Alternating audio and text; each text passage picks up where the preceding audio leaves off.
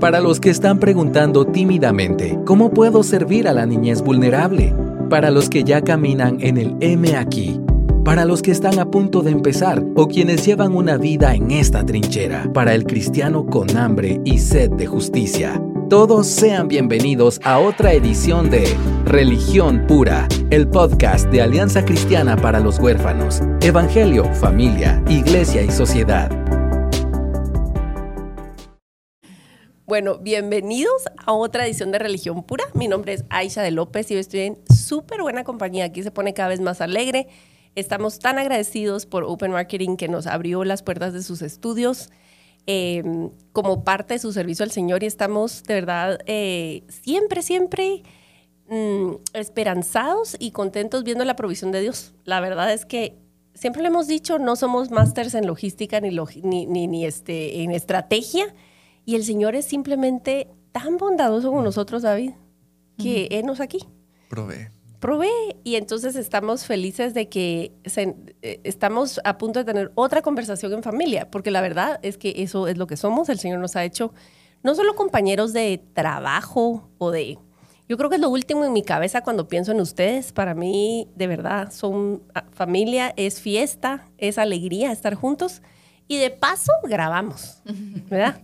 Pero este, súper felices de estar acá. Hemos estado platicando con Pau de Alvarado acerca de, la gracia, acerca del legalismo, acerca del antídoto del legalismo que vos, David, bien lo pusiste resumido, es el descanso, descanso en el Señor. Mm.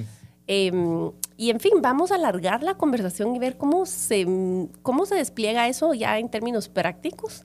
Y entonces invitamos hoy a Mirna Espinosa a tener una conversación de una parte de su vida específicamente, pero creo que va a estar yo quiero que brinquemos para más lados, ¿verdad? No solo en el tema de mentoreo, que vos sos mentora, pero eh, cómo la gracia se ha extendido eh, eh, en nuestras vidas de diferentes maneras y sigue, ¿verdad? Entonces, bienvenidos, qué alegre. Qué bueno. Qué alegre.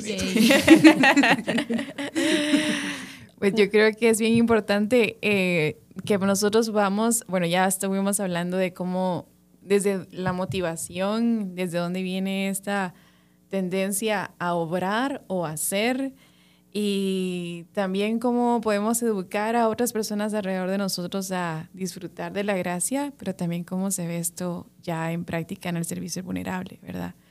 Creo que eh, en, en, el inicio de, de, la conversación es importante que recordemos que es gracia, ¿verdad? Y es ese regalo inmerecido que recibimos de parte del Señor de su salvación y el resto de bendiciones, ¿verdad? Que han venido a nuestra vida solo por la obra, bueno, vida, obra, eh, muerte, resurrección y la esperanza que tenemos de Cristo, que Él vuelva.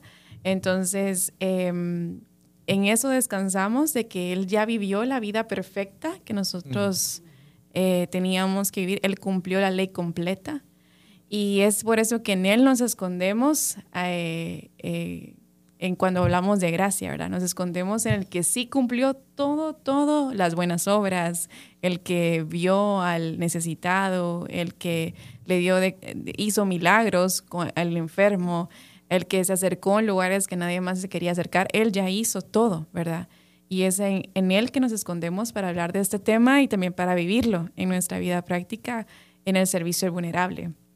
Entonces, eh, y también no solo en el servicio vulnerable, sino que en nuestra vida cotidiana, mm. ¿verdad? Personalmente, ya lo mencioné en episodios pasados, eh, tiendo a cumplir ciertas reglas, ¿verdad? Y eh, mi naturaleza es, si cumplo estas reglas, pues soy mejor, ¿verdad? Y eso no solo lo he visto para mi vida después, cuando no cumplo esas reglas, ¿cómo puedo, cómo es mi relación con el Señor y mi concepto o mi identidad? sino que también si vos no cumplís con las reglas, ¿cómo te percibo yo? ¿Verdad? Entonces, mm, en el servicio vulnerable y nuestra vida diaria, ¿cómo es que vivimos en, en, esa, en esta gracia, verdad? Eh, tan difícil es el tema que tuve que tener un recordatorio para toda mi vida, eh, eh, porque el, el, la gracia, el recordar la gracia para mí eh, es, es tan importante, pero al mismo tiempo tan olvidadizo, em, que que creo que es un tema que tenemos que recordar eh, día a día como cristianos, no solo porque es parte fundamental de nuestra fe, sino que ya en, nuestra, en nuestras acciones. Y en el servicio al vulnerable le decíamos a Mirnita, eh, a Mirnis o Mirni, eh, ¿verdad? Que, que nos... Eh, varios apodos amorosos. Mirna. Mirna. Mirna.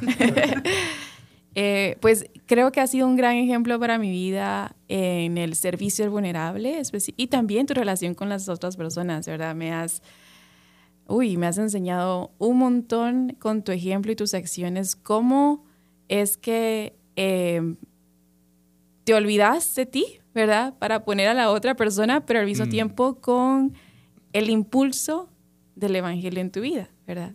Entonces, eh, Mirna es parte de, de Somos en el área de mentores, ¿verdad? Y estuviste también ahí lidiando con unas, eh, con, en el proceso eh, de tu mentoría y no- me has enseñado mucho de cómo nosotros debemos de perseverar a pesar de que las circunstancias en el servicio vulnerable no se ven como nosotros quisiéramos, ¿verdad? Entonces, si nos pudieras compartir cómo ha sido tu historia en el servicio del vulnerable y cómo has visto la gracia del Señor en tu vida y cómo te ha impulsado a servir. Bueno, gracias por tenerme aquí. Qué nervios. Eh, pero la verdad que siento que, mm, como tú, Pau, yo siempre he sido legalista. Y siempre ha sido como, ¿qué puedo hacer para ser amada, verdad? ¿Qué, puedo, ¿Qué tengo que cumplir para ser amada y aceptada por Dios? Y cuando empecé a involucrarme con el vulnerable, era una, un punto bien delicado, como una cuerda floja, porque no lo tenía que hacer para eh, ganar puntos, ni tampoco, o sea, solo porque tenía que hacerlo, sino que tenía que encontrar el punto justo eh, de qué honra al Señor, ¿verdad? Entonces, creo que mis intenciones iniciales pues no fueron completamente evangélicas o cristocéntricas, pero con el tiempo eh, y el Señor usó a, a la chica que mentoreo porque creo que me ha enseñado más del Evangelio que ninguna otra experiencia lo ha hecho, porque pues recibí continuamente rechazo de su parte. Eh, ella sin intención, sé que no lo hace porque me odia o porque no quiere estar conmigo o cualquier otra cosa, sino simplemente su instinto fue mm, cerrarse y ella naturalmente es cerrada. Entonces, eh, cuando yo recibía ese rechazo mientras yo le daba amor y ella me seguía alejando, yo intentaba acercarme, eh, mi corazón lo único que gritaba era el Evangelio, ¿verdad? Ese amor que no es correspondido, pero de todas formas es dado una y otra vez. Entonces creo yo que, mm, pues así es como fui entendiendo de alguna manera la gracia, porque no porque yo sea la gran cosa y sé que me he equivocado mucho con ella o, y no he hecho las cosas bien, no soy la mejor mentora de ninguna manera, pero creo yo que el amor continuo y estar dando y dando y dando, eh, aun- aunque sea mal hecho y no recibir nada a cambio, es evidencia de lo que el Señor hizo por nosotros, ¿verdad? Y mi corazón pecaminoso ama a esta chica y la ama de verdad. Y si yo, siendo mala, puedo amar así, entonces cuánto más el Señor no me ama a mí. Entonces tengo la libertad de amarla a ella porque sé que el Señor me ama a mí a pesar de lo que soy.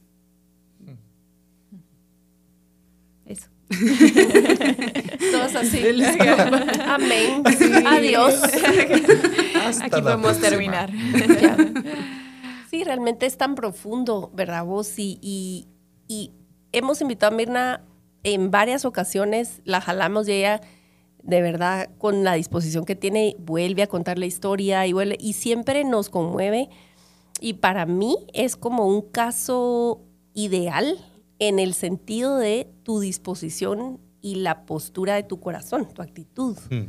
frente a- al reto de mentorea- mentorear a una chica adolescente, joven adulta, que ha pasado por una serie de traumas que, que realmente la hacen humanamente indeseable para entablar una relación con ella y qué es lo que probablemente está en su sistema de creencias. Yo soy indeseable, yo alejo a la gente, yo mejor no me acerco, mejor no amo porque todos modos se van, qué sé yo, ¿verdad? Vos tanto que tiene ella en su manera de entender la vida. Y sin embargo, digo que es ideal porque si más personas abordaran la adopción, el acogimiento, el mentoreo, con un entendimiento profundo de su propia necesidad delante de Dios, otro gallo nos cantaría, me incluyo. O sea, y cuando hablas de motivación, yo quiero decir que casi garantizo que no hay nadie que emprenda este camino, por mucho que te prepares, leas libros, etcétera, que tenga una motivación absolutamente pura. Nuestro corazón es una lata y es un escondite de mugre. Y cuando vas en el camino te das cuenta, ¡y qué chueco! O sea, qué torcido. Y, el, y es por gracia y misericordia que el Señor nos provee estas relaciones difíciles mientras caminamos en esas obras de justicia que Él preparó de antemano para nosotras.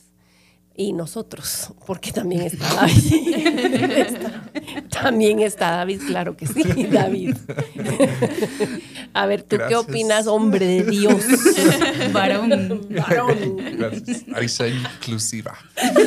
Este, sí, no, estoy totalmente de acuerdo de que nadie está en esto, ni nada en este mundo con motivaciones 100% puras.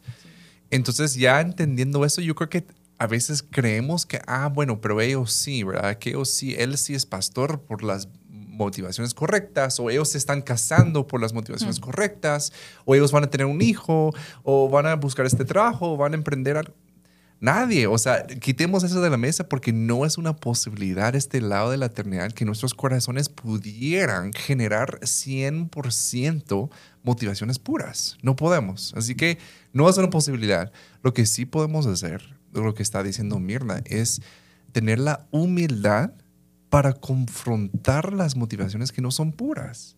Y, y, y ahí lidiar con eso, lidiar con lo oscuro que es nuestro corazón. Y gracias a Dios, Él nos demuestra gracia. Y la verdad, lo que me encanta de la gracia en sí es que nosotros estamos hablando de cómo vivirlo. Pero en cada segundo siempre podemos direccionar nuestra vista para ver la fuente de la gracia, que es Dios. Solo tenemos que eh, ver nuestra relación con Dios, nuestro pasado con Dios, ver la cruz, ver cualquier historia en la Biblia y podemos identificar que Dios siempre ha sido por su carácter lleno de gracia. Entonces, siempre tenemos ese punto de, referencia y uno tengo que generar algo, damos porque hemos recibido y seguimos dando, seguimos acá. Em, o sea, Mirna también ha, podido eh, eh, permanecer también porque ella permanece en Dios. Entonces, em, nada tenemos que inventar, tampoco tenemos que tener toda la presión sobre nosotros que nosotros tenemos que generar eh, la gracia en nuestras vidas, porque ya ha sido generada la gracia necesaria que vamos a necesitar y que todo el mundo va a necesitar por medio de lo que hizo Jesús en la cruz, que cubre todo. Me, me, estás haciendo recordar a Rosilia Ruiz. Rosilia es de verdad, googleen, googleen Rosilia Ruiz y después este, me, nos agradecen. Ella estuvo con nosotros en una de las primeras cumbres y es, y de hecho, Mirna, tú la atendiste en esa ocasión, eras voluntaria con la Isa, con tu hermana, y la atendieron y fue como un retiro espiritual para ustedes y tal vez tenés historias o comentarios de, esa visita.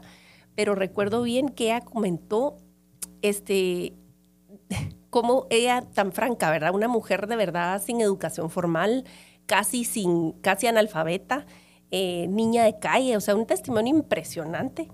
Y ella dice, eh, yo le dije a Dios que yo no iba, yo no quiero querer a esos niños, yo no los quiero. Porque ella se dedicó su vida entera hasta su muerte a recoger niños y personas con discapacidad severa, o sea, profunda. O sea, literalmente gente tirada en la basura. Ella iba al basurero a recoger gente que nadie quería, no tenían nombre. Ella le dio nombre a más de 100 niños para que no murieran sin nombre. ¿verdad? su apellido. Ajá, su apellido, eh, a eso me refiero, ajá. Y, y, de verdad, oírla tan francamente expresar algo que tal vez muchos de nosotros hemos clamado en, secreto. Yo no tengo amor, yo no tengo amor para dar. Mm. Esto es demasiado difícil, esto es indeseable humanamente, yo no quiero esto. Pero gracias a Dios, decía ella, no es, del, no es de mi amor, mi amor era muy corto. Entonces Dios me dio el amor de Él para que yo pudiera ejecutar la obra que me dio para, para ejecutar. Y llegó a ser una mujer tan, tan celebrada, digamos, y que ella ni buscaba, ¿verdad? Ella vino a la cumbre y de verdad hasta mucha iba a subir a la plataforma y me decía, pero ¿qué exactamente quiere que diga pues? Y yo, Rosilia, o sea, no puede ser, ¿verdad? Pero es esa gente así tan espectacular que no se da cuenta lo espectacular que es, ¿verdad? Eh, pero me hace pensar en eso, porque es una fe tan sencilla, una gracia tan desbordante, tan palpable, que la mujer simplemente caminaba en esas obras de justicia para las cuales nació de nuevo, ¿verdad? Y no sé si tenés alguna anécdota por ahí, Mirna, porque sé que compartieron y bueno, me, nos contaba esa vez que iba en el carro, no sé con quién, con una de sus hijas. Y dice que iban así, en eso vio que un par de piernas salían de un basurero. Y entonces dice que le dijo a la hija, para, para. Y la hija, pero ¿por qué? Mira, ahí hay alguien. Ay, mamá, así como, ¿y qué pasa, Vamos a sacarlo. Y entonces dice que sacaron y era un hombre que estaba así como enterrado en la basura Salud. Salud. Estaba enterrado en la basura y ellos lo sacaron y se lo llevaron a su casa. Y dice que la hija le decía así como, pero, pero ¿quién es él? O sea, no, no tenemos ni idea si es un maleante o algo, ¿verdad? Pero ella no, pero le vamos a dar de comer, lo vamos a bañar. Y eso hicieron, le sirvieron y lo atendieron como un, uno más de la familia. Mm. Y lo que yo veía en ella específicamente era justo lo que decís, que ella no se sorprendía de sus obras. O sea, no, no sentía que era la gran cosa lo que ella estaba haciendo, sino simplemente lo hacía y daba gracias a Dios porque podía hacerlo. Y otra cosa que vi en ella fue un corazón genuinamente agradecido. Le servíamos arroz con frijoles y ella estaba contenta. Le servíamos pollo eh, cordon blue y ella se sentía contenta. La llevábamos en el tráfico, gracias a Dios porque tenemos carro. Y nosotras así todas estresadas, ¿verdad? Porque no íbamos a llegar. Entonces, la verdad que eh, su vida anunciaba el Evangelio y la gracia, porque estaba contenta haciendo lo que tenía que hacer y agradecida por todo lo que le estaba rodeando en ese momento y en todas sus circunstancias. Google en Rosilia Ruiz, El Recobro. Esa obra sigue, tienen como tres sedes en México. Eh, y yo pude visitar, de verdad, por, ahí sí que entre comillas chiripazo, pero el Señor tenía con José Salazar, que en otra ocasión estará con nosotros aquí en el podcast. Y, pude ver en una visita improvisada el fruto de la fe de esa mujer. Y de verdad, era tan conmovedor.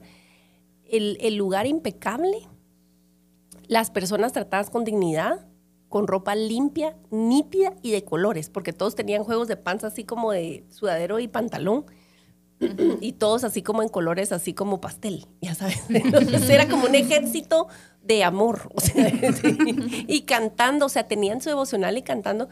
Una cosa tan pura, tan maravillosa, que definitivamente solo viene de un corazón muy sano, ¿verdad? Que no está, o sea, está enfocada en el lugar correcto, ella no tenía adorno de ningún tipo ni estorbo en ese sentido, porque después de haber sufrido todo lo que sufrió, que creo que es un punto clave en cuanto a recibir la gracia, Mucha, el que la ha tenido suave, entre comillas, cuando nosotros tenemos una vida muy cómoda, y no solo cómoda como predeciblemente lo material o lo que sea, pero en cuestión de mm, no entrar al sufrimiento de otro, porque no tenés que vivirlo vos, pero entrar al sufrimiento de otro, em, te da otra dimensión, o sea, te da otro entendimiento de la gracia y lo que vos estás diciendo, o sea, agradecer las cosas aparentemente pequeñas y eso le da otro matiz, o sea, al trabajo, al entendimiento de quién sos delante de Dios.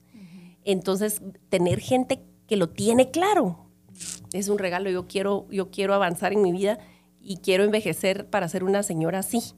¿Me entendés? Yo creo que lo que mencionaste ahorita es súper clave en cuestión de no tanto nuestra acción basada en la gracia, sino que el simple entendimiento de, y es que la buena noticia, ese regalo inmerecido, no puede venir sola, ¿verdad? Necesitamos esa referencia de desde dónde el Señor nos está sacando. Entonces, mientras más conscientes nuestro pecado, es el pecado en nuestra vida, muchísimo más podemos disfrutar esa gracia y expresar al otro, ya sea este un vulnerable en la calle, como, un, como a mi familiar que no lo he considerado vulnerable, pero sí si lo ves cuando es necesitado del Señor, ¿verdad? Eh, la situación aquí es que justamente, ¿verdad? Los que más pueden expresar la gracia es porque más conscientes están del pecado donde fueron rescatados, ¿verdad?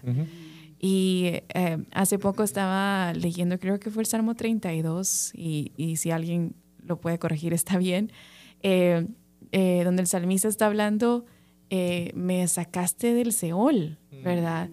Y seguramente está haciendo una, una, referencia de Cristo cuando Él resucita, y, pero en aplicación yo dije, o sea, yo también fui resucitada con Cristo, ¿verdad? Me sacaste del infierno. Y es la única forma en la que puedo yo servir al otro sabiendo que en Cristo ya tengo todo, ¿verdad? Que es desde ese estándar de vida uh, en el sentido de moral hasta, eh, eh, o sea, el ser, el, el, en el servicio, la muestra de servicio, el, el perdón, el, el sacrificio, la energía y demás que debemos invertir en la otra persona, es muy difícil de, de extenderlo si no sabes desde dónde, ¿verdad? El Señor nos ha rescatado, ¿verdad? Entonces, bendita esa, e, esa tristeza profunda de nuestro pecado que nos hace disfrutar de su gracia, ¿verdad? Y creo que la única forma de estar conscientes de, de la gracia es estar consciente de, de, dónde te sacó el Señor. Totalmente. Isaac, eh, hace poco escuché una, una predica de Tim Keller que también... Somos fans de Tim Keller, sí. quienes están aquí viniendo por primera vez. O sea, nomás Google Tim Keller todo lo que pueda leer de él, escuchar de él, sí. nomás tiene carta libre para eso. No Así es.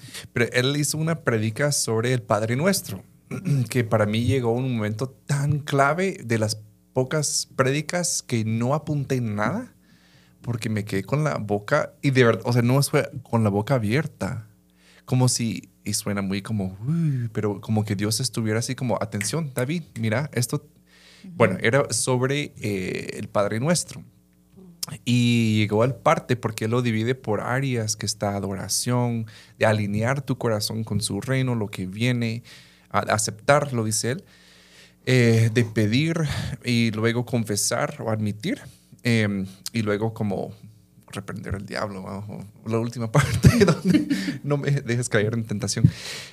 No reprender el diablo, no lo dijo sí, así. Sí, pues, pero te entendimos.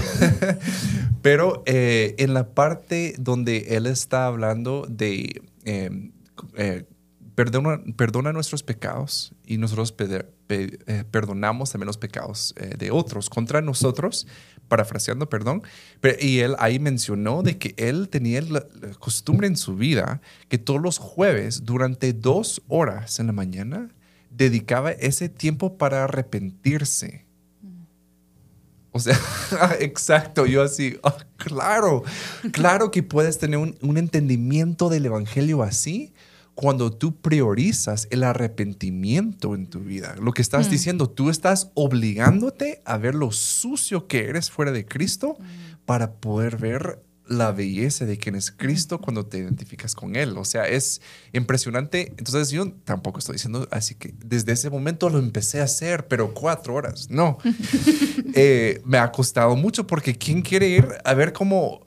Yo no o sea, cuesta muchísimo, pero sí, tampoco vamos a poder vivir en gracia si no estamos expuestos a la gracia que hemos recibido y no vamos a recibir la gracia libremente si no estamos conscientes de la necesidad de la gracia que tenemos en nuestras así vidas. Es. Yo me voy a atrever a compartir algo así bien profundo, bien, bien personal. Hermano. Sáquelo. Y que nos llevó a, a un ejercicio grupal, fíjense que eh, hace años que, bueno, el Señor siempre nos tiene en un proceso, estemos conscientes o no, pero estoy consciente que Dios estaba en un proceso conmigo y con nosotros eh, como familia y familia espiritual y en la congregación en la que estamos.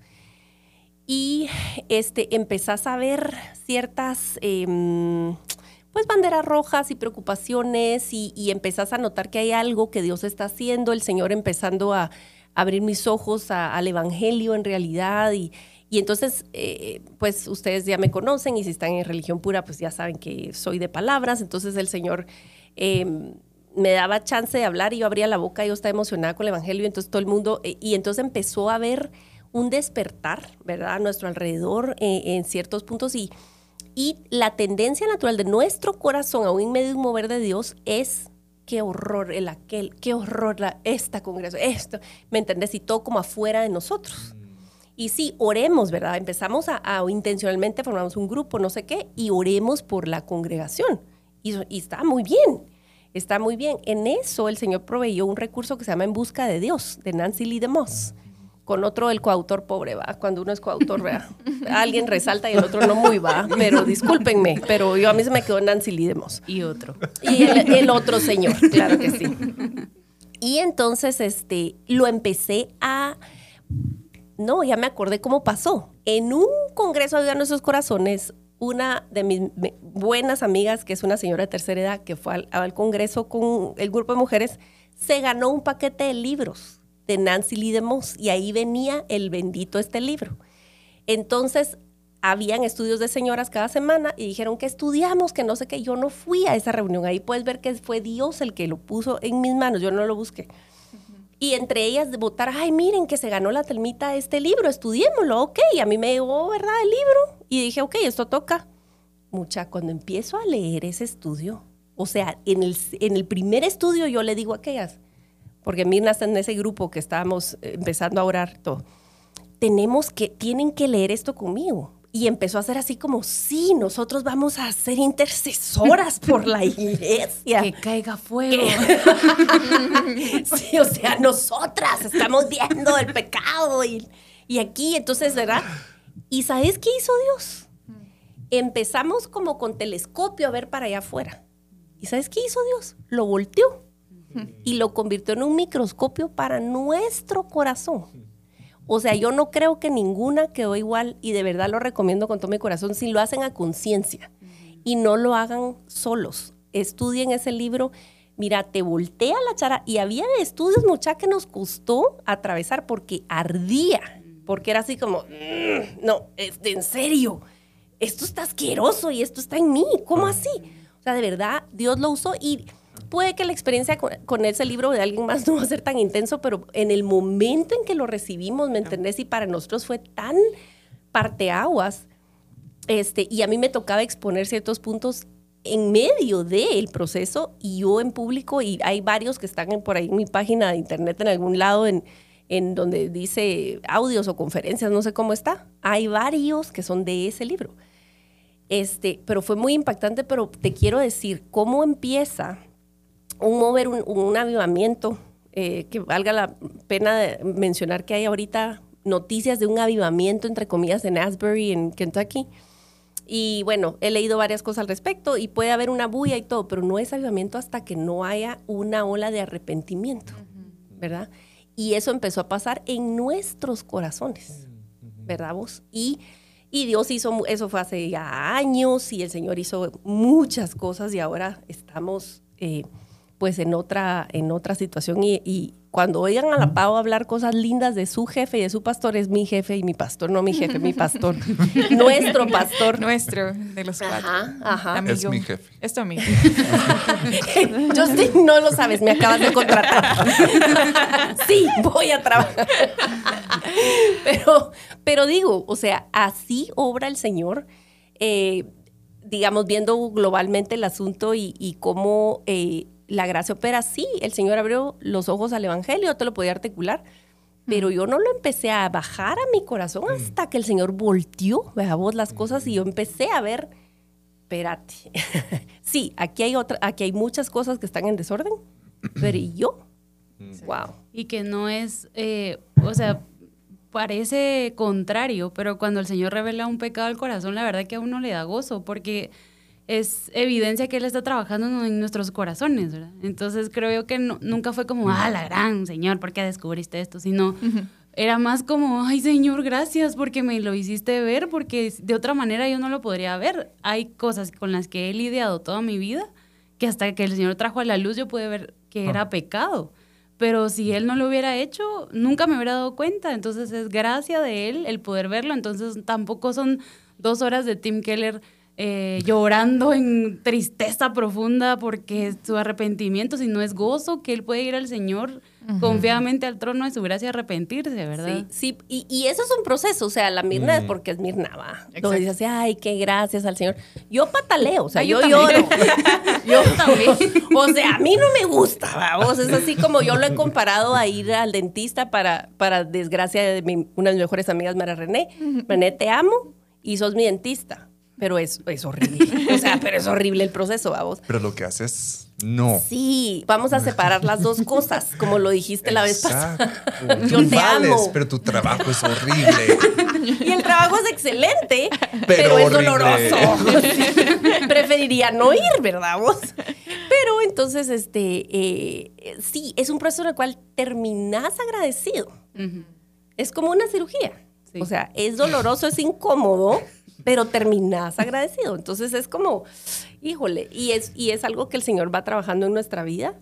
Em, y sí tenemos que entrenar nuestro corazón a que la respuesta sea gratitud. Cuando muestra algo, ¿verdad? Mm. Vos que está en desorden. Y, y creo que desde ahí, la definición de gracia que nosotros tenemos no siempre es como lo creemos, ¿verdad?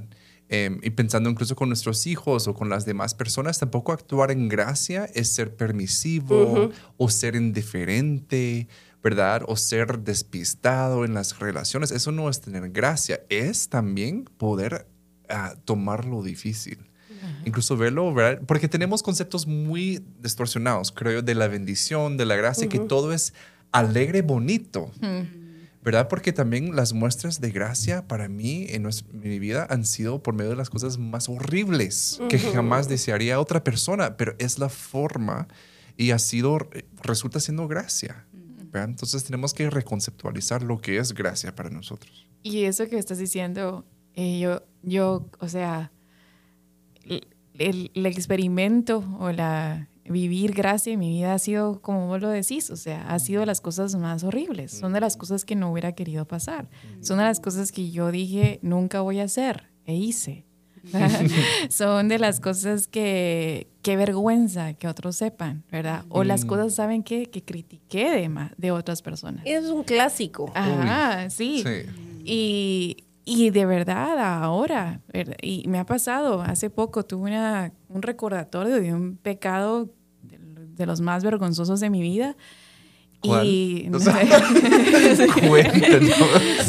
Ay, ¿Qué es otro otro? día. otro, otro podcast más profundo.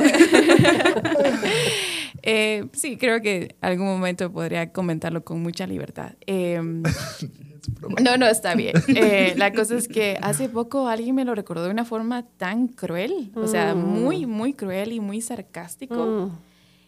Y en ese momento el Señor solo me dio la libertad de decir sí. Sí, justamente de ahí, de ahí fue donde me sacó el Señor y gracias a Dios, todo lo que ves ahorita en mi vida es por gracia, ¿verdad? Mm. Entonces lo he visto mucho en cuestiones de mi matrimonio, ¿verdad? En relaciones difíciles que me cuestan, relaciones que la persona es diferente a mí y tengo que recordarme, o sea, el Señor no soy igual a Él, el Señor me sigue amando, fallo y el Señor me sigue amando. Luis Ángel es una persona súper paciente, ustedes lo conocen, es así el otro extremo mío, ¿verdad? Y, y yo soy otro rollo, ¿verdad? Y soy complicada y demás, y veo la gracia del Señor en, en, en- por medio de cosas tan cotidianas y es como mi matrimonio. eh, y también que me llaman a hacer de esa gracia con los demás y perseverar con los demás, ¿verdad? Eh, o en cuestión de en, en alguien desconocido a un inicio, como el servicio a un niño en vulnerabilidad, como en, a- en la adopción, como recibir a tu hijo en la casa y cosas del día a día, ¿verdad? Con situaciones de tu pasado, de pecado.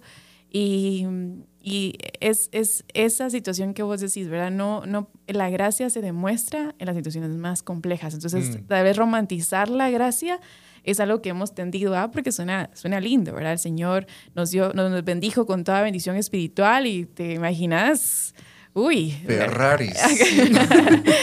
sí. Y de todo un poco, ¿verdad? De, de muchas cosas bonitas, pero bendición espiritual es santificación, es, eh, es, es paz en medio de, la, en medio de tormentas, ¿verdad?